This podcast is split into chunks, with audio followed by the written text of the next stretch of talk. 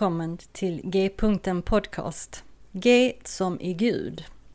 Jag heter Monica Albin och detta är en podcast för oss som är på en resa i tro och liv, i andlighet och allt som har med Gud att göra. Vad nu Gud betyder för oss. En öppen atmosfär där inga frågor och funderingar är dumma och där vi tillsammans ska få vidga vyerna. G-punkten betyder att Gud är mittpunkten, i centrum av samtalen och genomsyrar allt och alla. Och därifrån är vägarna öppna att fortsätta framåt och utforska nya vyer. Samtalar de stora frågorna på ett vardagligt sätt hoppas jag att podcasten ska kunna erbjuda. Tack för att du vill vara med på den här resan. Så välkommen på resan mot G-punkten.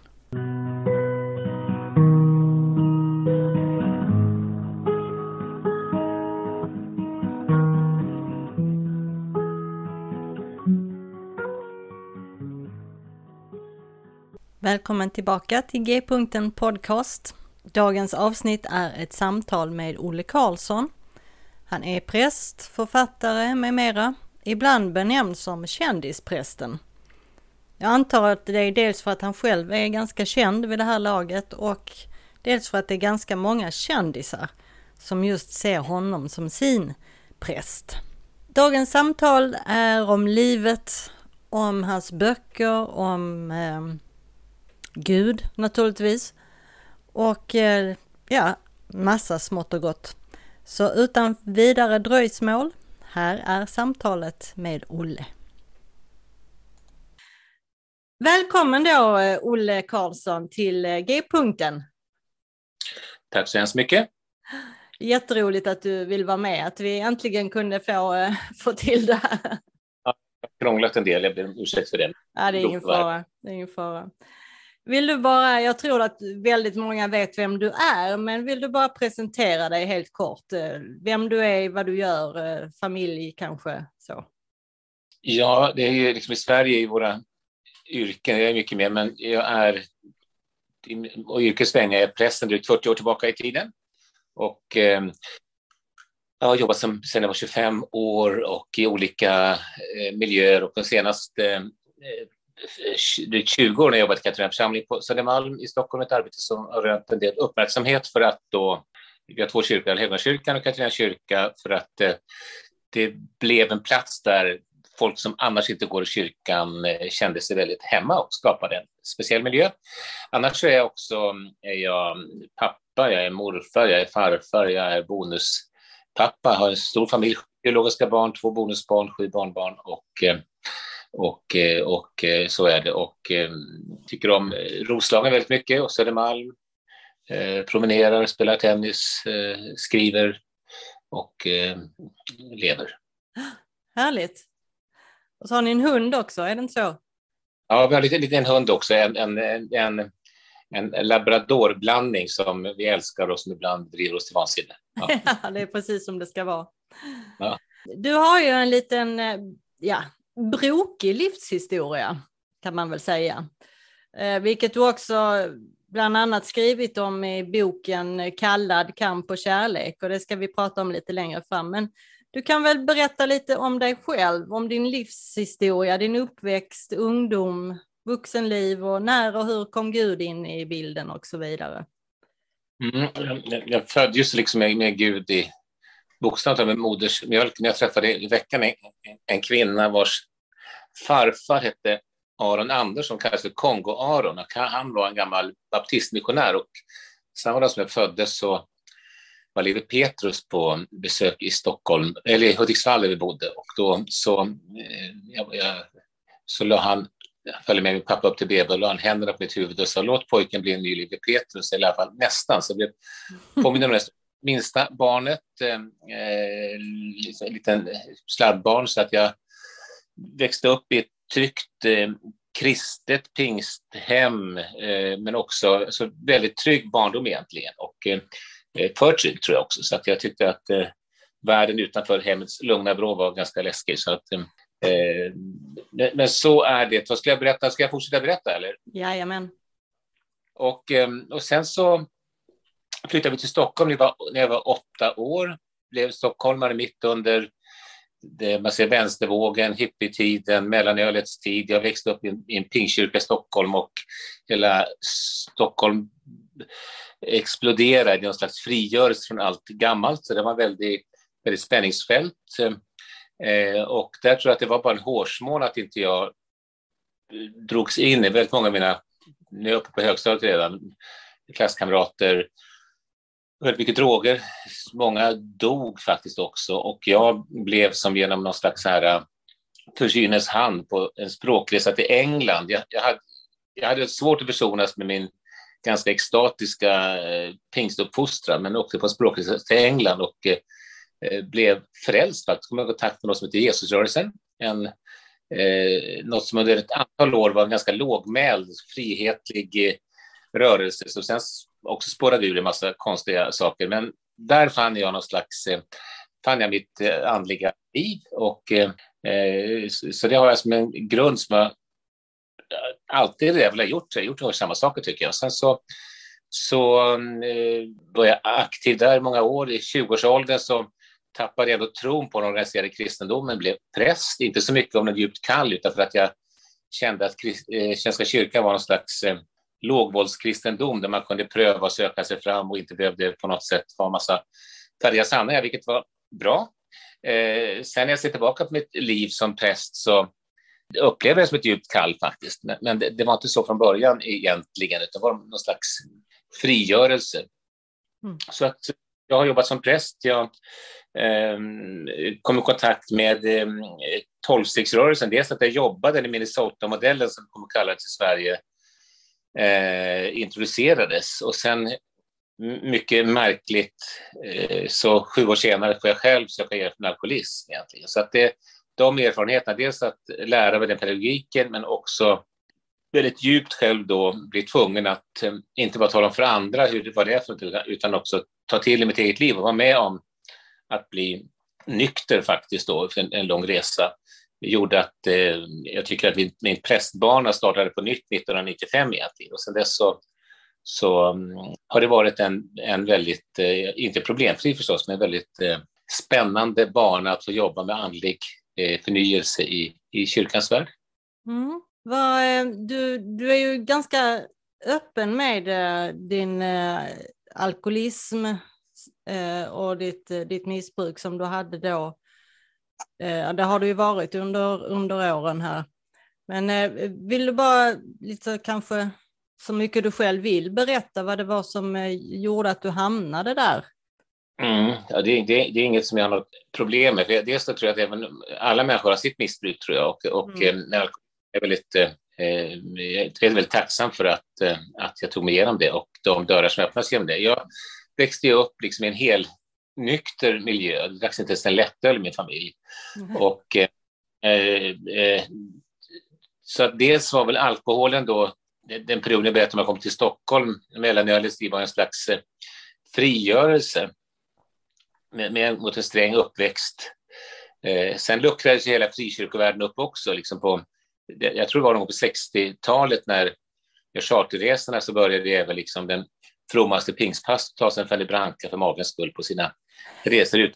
Då så är det ingen ordning på någonting, men då var det ju en helnykter miljö. Men, så, men jag hade det säkert i mina gener. Det var en slags eh, en, en, en, en, en längtan till frihet. Jag har inga synpunkter på människors alkoholdrickande egentligen, men det märks ganska tydligt i de tidiga 20-årsåldern att jag, alltså jag drack mer än andra, men var väldigt eh, fysiskt stark och tålde alkohol väldigt mycket. Så väldigt få som ens hade sett mig eh, riktigt berusad för de sista åren när det, det rasade. Så att jag, och det var, jag jobbade ju med själv, alkoholrehabilitering, var präst och satt på en piedestal någonstans i många ögon och då är ju fallet väldigt stort. Men att, eh, och det är inte så att, att man erkänner det här eh, alltså bara för att eh, konsekvenserna blir värre, utan det är snarare så att ju, ju, ju, ju starkare alkoholismen blir, ju starkare blir också förnekandet. Men det var, det var en del omständigheter som gjorde att droppen till slut eh, halkade ur egentligen. Eh,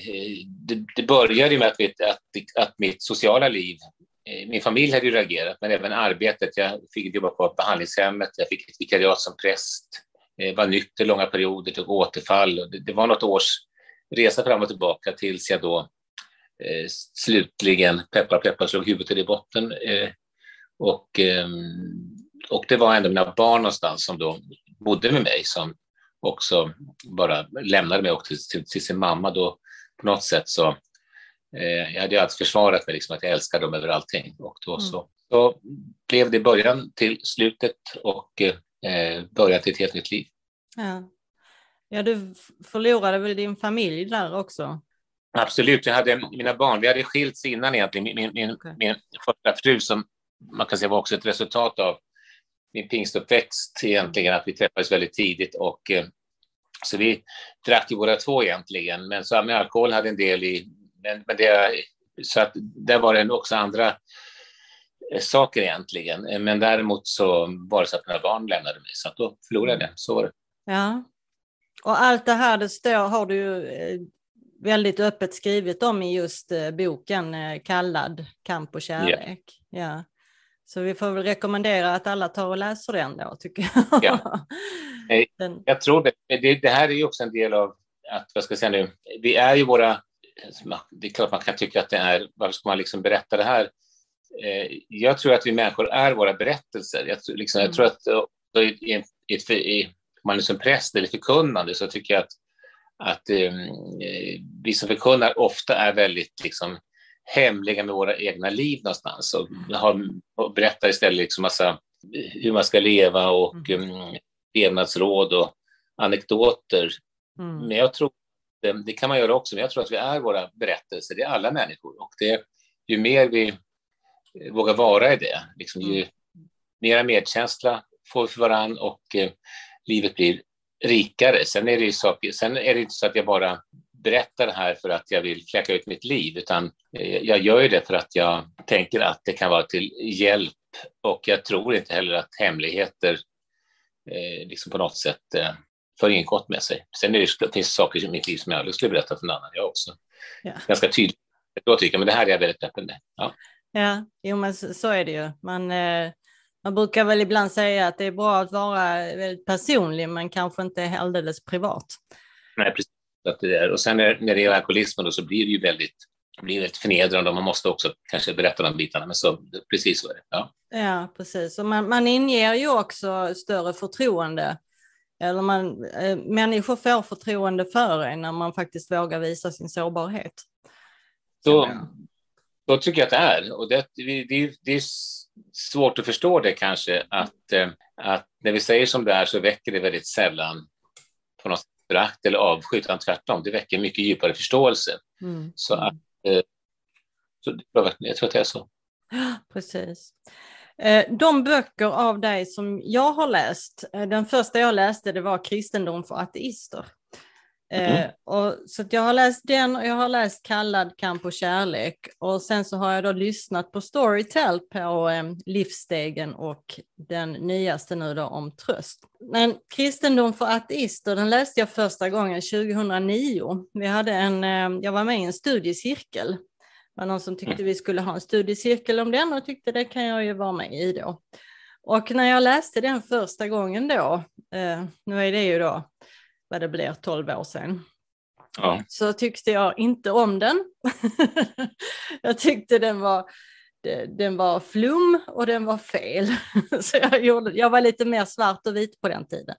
Jag eh, gjorde liksom så anteckningar i marginalen och strök under lite. Nej, det här stämmer inte. Nej, nej det här är inte bra. Så.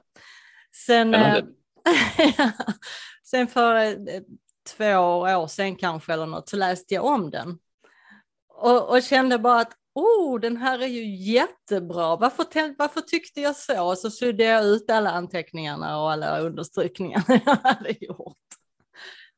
Um, men eh, du, vill du berätta lite om eh, uppkomsten av, av, den boken just eh, och varför den heter som den heter, Kristendom för ateister? Det är en bok som väldigt förändrade mitt liv väldigt mycket för att den ja, nådde väldigt mycket uppmärksamhet utanför kyrkan speciellt. Jag tror mer jobbet inom kyrkan. Den boken är egentligen en, en eh, den bygger egentligen på trosbekännelsen, det kanske man tänker på. Så det, det är liksom första delen är, är de första delen trosbekännelsen och eh, mm. så är det grunden i det hela. Och sen så är det en, det är ingen apologetisk bok, det är ingen diskussionsbok. för eller emot Guds existens, utan när jag talar om ateister där så den växer ju fram, det är ju egentligen predikningar och den förkunnelse som jag eh, levde och praktiserade under mina år i Allhelgonakyrkan i början. Där. Mm. Och eh, många som satt där var människor som då de var, de var någon slags söderateister, sökare och människor som i brist på annat kallade sig ateister. Mm. Ofta i motsats till att man inte kunde känna sig hemma i kyrkan eller en massa dogmer och så. Så det är en, det är en kristendomstolkning som växte fram ur, dem, ur den miljön och erfarenheter från arbetet på behandlingshem. Så att, ehm, eh, och eh, den har då, vad ska jag säga, den har nått väldigt långt ut bland människor som inte satt sig fot i kyrkan egentligen, även i, även i, även i kyrkan. Men jag vet också att den är, kan vara prov, provocerande. Sen tror jag som du själv säger så går varje människa genom sin egen resa. Men om man har då ett, eh, ett... Eh, eh, jag tänker att den här boken är en berättelse om hur en samtida kristendomstolkning kan se ut på Södermalm i Stockholm 2009-2010. Mm. Och det kan vara provocerande för människor som på något sätt kanske förvaltar en, en, en, en teologi eller en kristendom som har rötter i 1800-talet, på 1900-talet och så vidare. Så att jag förstår det där, eh, det du, det du säger, jag känner en slags ömhet för det också. Eh, och, och eh, jag kommer ihåg att jag var uppe i, jag skulle, var en liten by, jag kommer inte ihåg vad det heter, i, i, i Ångermanland, eh, Nordingrå heter det, var en väldigt vacker plats. Och eh, det var en EFS-församling, jag hade föreläst den här boken. Och det var också som att slungas tillbaka till 50-talet. De hade ju, eh, levde i en helt annan kontext när jag på Södermalm, en moské bredvid mig med gayrörelsen, anonyma alkoholister och jag.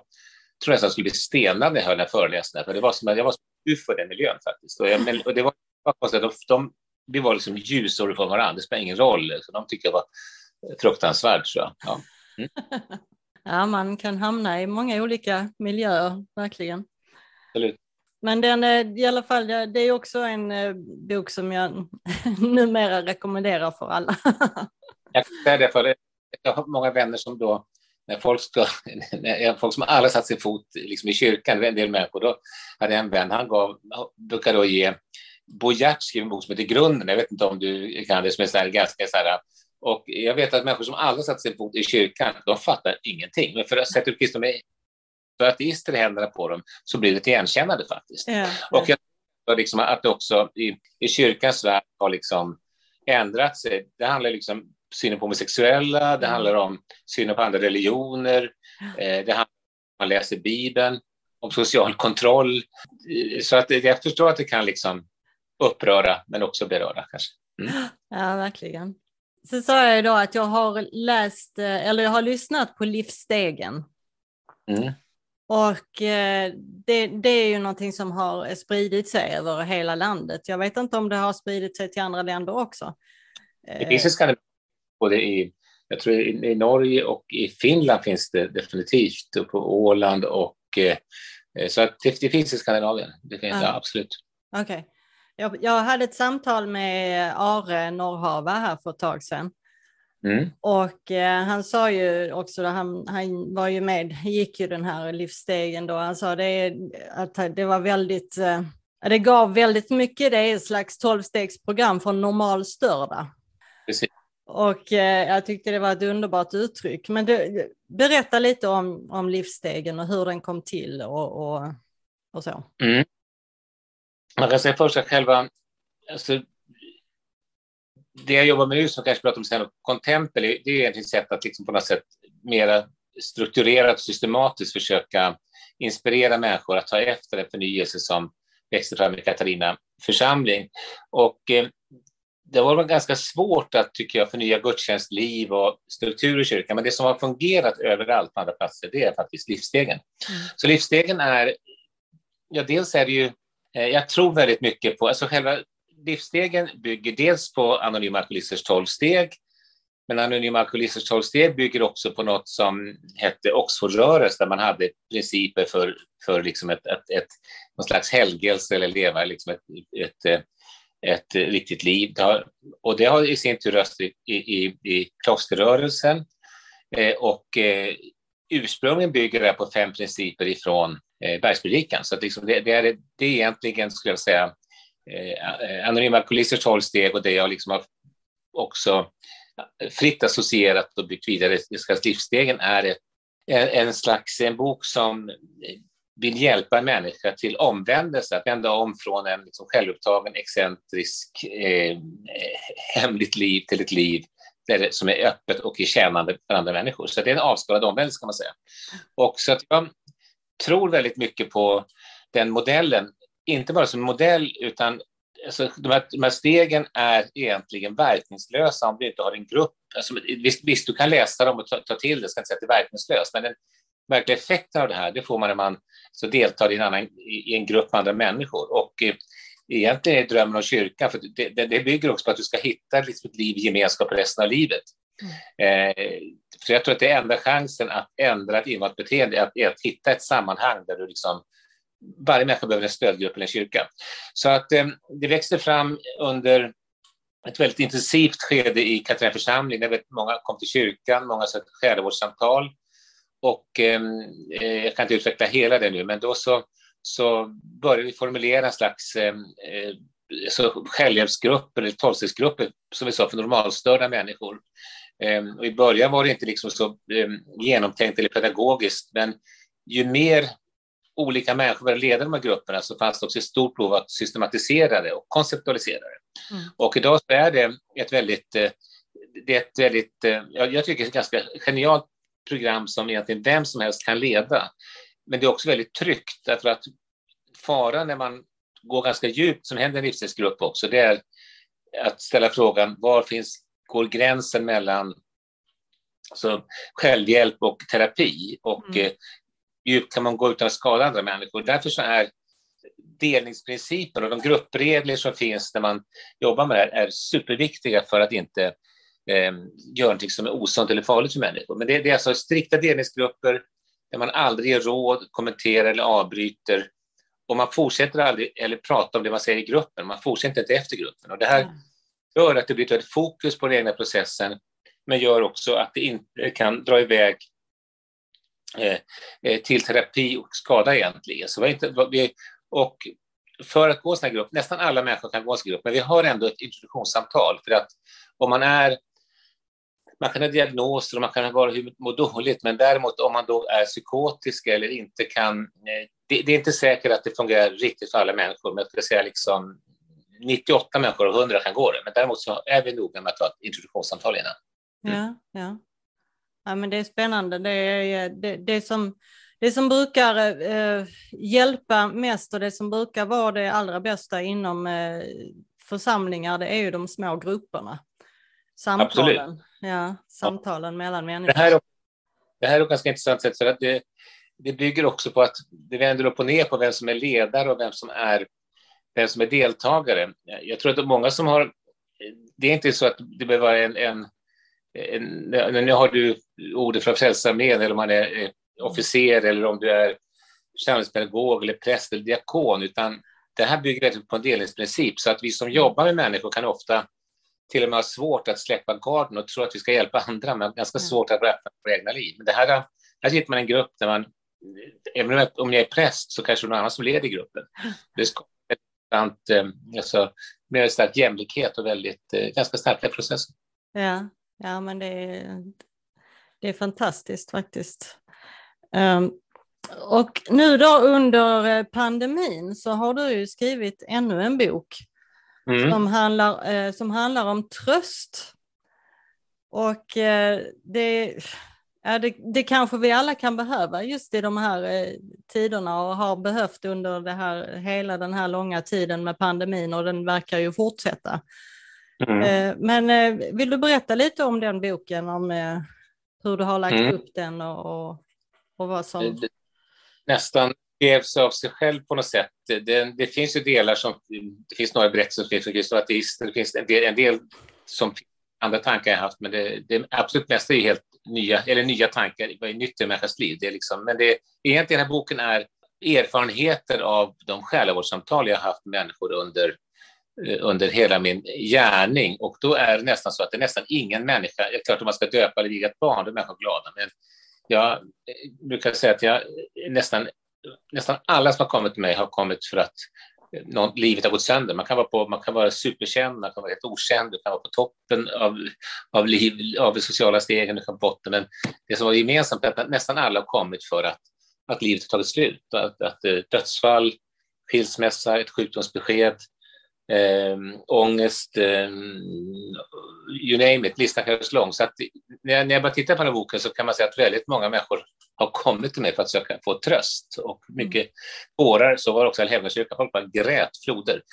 Och då så är eh, ordet tröst och tro har ju samma eh, rötter på, på svenska, trost, mm. och på tyska och eh, man säger förtröstan och trust. Så, och jag tror att det, det är egentligen, alltså, när jag brukar säga det, Regina Spektor no one laughs at God in a hospital, alltså liksom när, när mm. när något svårt händer, är man tror på Gud, så ropar nästan alla ut till Gud om hjälp. Och då är det ett rop att, att finna någon slags tröst. Så att jag tänker att ett omodernt ord som eh, en, det var inte så många stycken, var något fantastisk eh, idé från början, därför att jag tror också tröst väcker, väcker en slags eh, motstånd, det går mot bilden av vad det är att vara en, en lyckad människa i vår tid, när vi liksom lever väldigt, liksom var och en sen, lyckas med, så det, det, är något mm. nästan svagt att säga att jag behöver en annan människa. Mm. När man skrapar på den så är det otroligt. Jag har haft, brukar föreläsa varannan söndag om den här eh, i Contempen nu och eh, hade det söndags och det är liksom, det, det är så att liksom, människor gråter. Att bara vara i ett rum där man lyfter de här frågorna mm. skapar en känsla att få, att få så mycket uppdämd av sorg och eh, smärta i ens liv. Eh, det som har funnits sedan tidigare, sen är det ju att, att eh, varje dag drabbas människor liksom i stort och smått av väldigt, det gör vi alla, av stora och små motgångar. Så vårt behov av tröst är som Stig Dagerman säger, omättligt. Jag ser faktiskt den boken i fönstret här nu. Vårt mm. behov av tröst, omättligt. Ja. Mm. Mm. Ja, precis. Och du, är det så att du tar upp de här livsstegen också i, i den här boken? Eller hur, jag gör det. Det finns, jag kallar det tröstens tolv steg och vi får se nu om, om vi ska utveckla det. Det ser ut som att det nu eh, vi är precis i, i startgroparna att även skapa någon slags, eh, det finns ju sorgegrupper, men att skapa någon slags grupper från livet som bygger också på livsstegens eh, pedagogik faktiskt. Ja, spännande. Nu, jag vill prata lite om, eh, dels så har du ju under hela pandemin haft söndagsskola på Facebook. Mm. Eh, live varje söndag klockan 10. Det är ju så som jag har eh, kommit i kontakt med dig eh, mest då nu. Och det är ju sådär, det, det vill man ju inte missa liksom. Ja. det, men jag, jag är rätt så fascinerad över, för du har haft det Alltså, jag vet inte att du liksom inte har haft det någon enda, enda gång på typ ett och ett halvt år. Du har, haft ja. söndags, du har haft söndagsskola från landet och från hemma och från eh, Grekland och från en eh, taxibil från tv-huset till eh, Contemp. ja. Så eh, ja. tar du aldrig ledigt? Det där, jag, vet inte, jag, vet, jag vet inte hur jag ska... Alltså det har varit så roligt. Alltså jag, jag ska se nu, jag håller på att tänka om att vi ska göra en slags utvärdering nu. Jag tänker inte sluta med det. Men det här har också varit så, vad ska man säga, så anspråkslöst och ja. taffligt. Jag ska inte, jag ska inte stå på mig själv, men det är, liksom, det är ju tekniskt är det ju liksom, eh, är det ju liksom, man kan göra mycket och ändå när jag tittar på Hillsong och andra sådana grupper som kör så är det nästan den här så, som har mest tittare hela, liksom, det är flest folk som kollar på den här lilla enkla sändningen och jag gör också att jag förbereder den, dels försöker jag predika över evangelietexten varje söndag.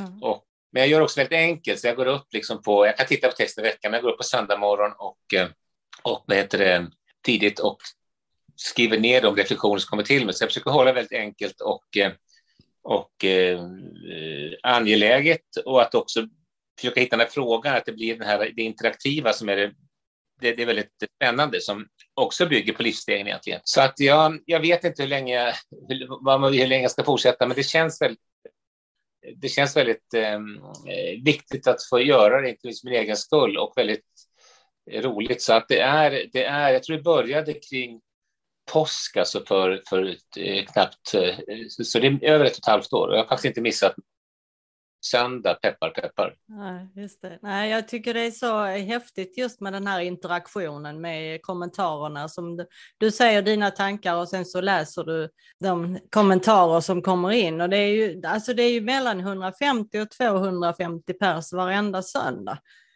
som är eh, inne och kollar alltså. Så det, är väldigt eh, roligt. Så jag känner ett slags ansvar. Vi ska titta nu, du får gärna vara med och samtala om hur man ska kunna förstärka det här någonting då, hur man ska mm. göra. Men vi tittar på det, så vi ska göra någon slags, vi har inte hunnit egentligen utvärdera någonting, men det känns ändå viktigt att då, att eh, ja, det känns ändå ett slags ansvar att göra det och jag, jag ska säga ibland tänker jag inte jag ska orka göra det här, men det känns också, jag gör det, och jag, jag gör det med både en en, seriöst men också med liksom en, en klackspark och, från höften. Ja. ja, jo, du har ju en hel församling nu på Facebook så det är lite ja. coolt faktiskt. Men du, vi ska prata lite om Contempel. Äntligen så kom det ju igång eh, live så att säga in i verkliga livet här och ni har du, du ska få berätta lite om uppkomsten och vad det är för någonting och sen också om eh, att ni har re, uh, retreat-dagar varje söndag. Jag det är så fantastiskt. Det mm. skulle alla kyrkor ha. Men, men berätta lite om Contempel med uppkomsten av det och eh, hur det har liksom eh, dina, dina drömmar och, och visioner om det. Först själva ordet är är ju ett konstruerat ord som, mm. som då är associationer, kontemplation, tempel och komplement är också viktigt. Det är, inte, det är aldrig tänkt att vara liksom någonting något eget utan vara någonting som fungerar i, i, i, i samklang och inspiration för andra kyrkor och eh, människors andliga längtan. Och det växte ju fram under mina år i Katarina när vi hade så många studiebesök som jag berättade om tidigare. Folk kom ville kolla hur man ska förnya gudstjänstlivet och också inte minst livsstegen. Och då visste jag liksom att min tid. Jag är 66 år nu, fyller 67 nästa år. Och eh, visste också att liksom, det jag gjort i Katarina nu, det är färdigt någonstans. Och då hade jag önskat att vi skulle ha på något sätt eh, gjort om en av våra kyrkor. Katarina kyrka var en liten träkyrka och det var, det var lilla träkyrkan som där livet växte fram. Och nu med att då, när jag blev kyrkoherde så väx, det växlade det över så att den stora folkrörelsen blev i den stora katedralen och Allhelgonakyrkan vi famlat efter vad man ska göra, men då var min önskan egentligen att skapa ett slags retreatcenter, utbildningscenter, ett slags urbant kloster för kyrkan. Och då höll det på att gå vägen, men till slut så kom vi inte riktigt överens om vad vi skulle göra och då så, så beslöt vi att jag, jag slutar och sen så kör vi det på, på egen hand. Jag, alltså det, det, är, det är fortfarande så att det är präst i Svenska kyrkan och vi har, eh, vi har representation, det är en ideell förening och där finns det också eh, biskopens närmaste person i Stockholms stift med. Eh, Contempel lokalt ligger i, stor, i domkyrkoförsamlingen och då finns det en person från deras eh, kyrkoråd som är och eh, Stockholms nya domprost Marika Markovic är också starkt involverad och eh, engagerad i det här arbetet. Och vi har, det är för tidigt att säga, men det kan hända till och med att, eh, att eh, det vi talade med Katarina församling som jag fick igenom där, det kan hända att, att ehm, det arbetet på något sätt eh, kanske sker ännu mer harmoniskt i samklang med domkyrkoförsamlingen. Väldigt roligt faktiskt. Nu pratar jag på det så att eh, vi, vi startade och höll till på Skeppsholmen som är en vacker oas mitt i Stockholm. Eh, där vi drar vårt säte som heter Middepartementet och i Erik Eriksson-hallen som är en avkristnad kyrka som heter Skeppsholmskyrkan. Och vi började liksom med eh, buller och bång och skulle börja och så plötsligt upp pandemin till. Så att eh, det blev ju precis som för oss ett sätt att, eh, ett ödets nyck som gjorde liksom att, att planer kastades omkull. Men för oss var det ju väldigt bra, för vi hade, vi hade knappt kommit igång igen. Så idag så kan man säga att är Contempel, under ett år så var vi liksom bara en digital miljö. Mm. Och, vi har, och så att idag är Contempel, kommer att fortsätta vara både en, en, en digital mötesplats men också en plats på på, på Skeppsholm i Stockholm som håller på att utvecklas till ett eh, retreatcenter. Det, det, det, det är det som är identiteten, men som också har som syfte att det vi gör ska kunna konceptualisera och inspirera andra platser. Jag ska i februari bland annat till Betlehemskyrkan i Göteborg som ska ha retreatsöndag och, och så att målet är att inspirera människor att våga skapa det här. Och man kan säga att skillnaden också, nu vet jag i Frälsningsarmén är det säkert likadant, att vi kan inte anställa som gör allting, men som kyrkan är det ett dilemma att det finns så många anställda, men det här mm. bygger enbart egentligen på frivillighet. Mm. Eh, berätta lite hur en, en söndag kan se ut på Skeppsholmen där på Contempel. Eh, då är det här att eh, vi är fortfarande i vår liksom linda och håller på. Vi, ska, vi, vi har ett möte idag när vi också ännu mer ska eh, vi öppnar vi först i september egentligen och då mm kunde inte heller öppna riktigt, utan först i oktober skulle vi kunna stora samling. Så det, det, har, har det varit kanske är det tio gånger tio söndagar, men då är det så att det, dörrarna öppnas klockan eh, nio eller eh, tio på dagen och eh, där det finns ett, ett, ett, eh, ett, väldigt, ett väldigt vacker plats på Skeppsholmen med ett, eh, ett eh, stillhetens rum som är både ett meditations och bönerum där vi också ägnar gudstjänster. Så det är, det är öppet för bön och meditation. Sen så för det mesta då, vi, vi växlar i det. Om, så har jag min söndagsskola klockan 10. Eh, sen så är, är rummet öppet. där, olika samtal klockan 11. Klockan 12 är det yoga, så då, då fylls lokalen. Eh, 13 är en, en ofta säger jag också, vi, vi laborerar fort, en tyst vandring runt Skeppsholmen med delning. Klockan 14 är det en föreläsning av olika slag. Eh, klockan 15 så är det, och sen blir det att folk möts och man börjar interagera med varandra. Klockan 16 så är det en form av en enkel gudstjänst eller mässa. Eh, och sen efter det så fortsätter det också med livsstegsgrupper och eh, olika eh, samlingar och så. Så att det, det, är Eh, så håller det på från, från eh, vi, vi, vi letar fortfarande formen, egentligen från 10 till klockan 18-19 på kvällen. Men man kan säga formen, i vår kanske det blir så att, att, den, att vi kommer koncentrera oss på att, eh, att formen är från 11 till 16. Sen kommer det ändå vara grupper innan, men man, det är en tydlighet att det, är de tiderna som man kanske ska veta att, liksom, att det är mera en koncentrerad eh, verksamhet. Mm. Och ni har något café och, och och Absolut. lite mat och så där också. Ja. Det glömde jag säga. Själva, själva navet i det här är ett väldigt, ett väldigt fint, ett jättefint café. Så det är också med att komma förbi. Så själva kaféet är själva, är själva, ska man säga, eh, hjärtat i verksamheten. Och, mm. Eh, så att där kan man liksom äta, äta eh, en god lunch. Det finns, ja, det är jättefint café är det. Och där är det också väldigt många som aldrig har liksom satt sin fot. Eh, jag vet inte hur mycket du kan om Stockholm, men just Skeppsholmen runt det är väldigt mycket en vandringsstråk. Mm. Så att, och I början, nu börjar det sätta sig vad Contempel är, att få en tydlig identitet. Man kan ta en fika, men det finns det här rummet som är eh, gjorts i bön och meditation, det finns olika grupper, körer. Mm. Eh, ja, så det är väldigt spännande.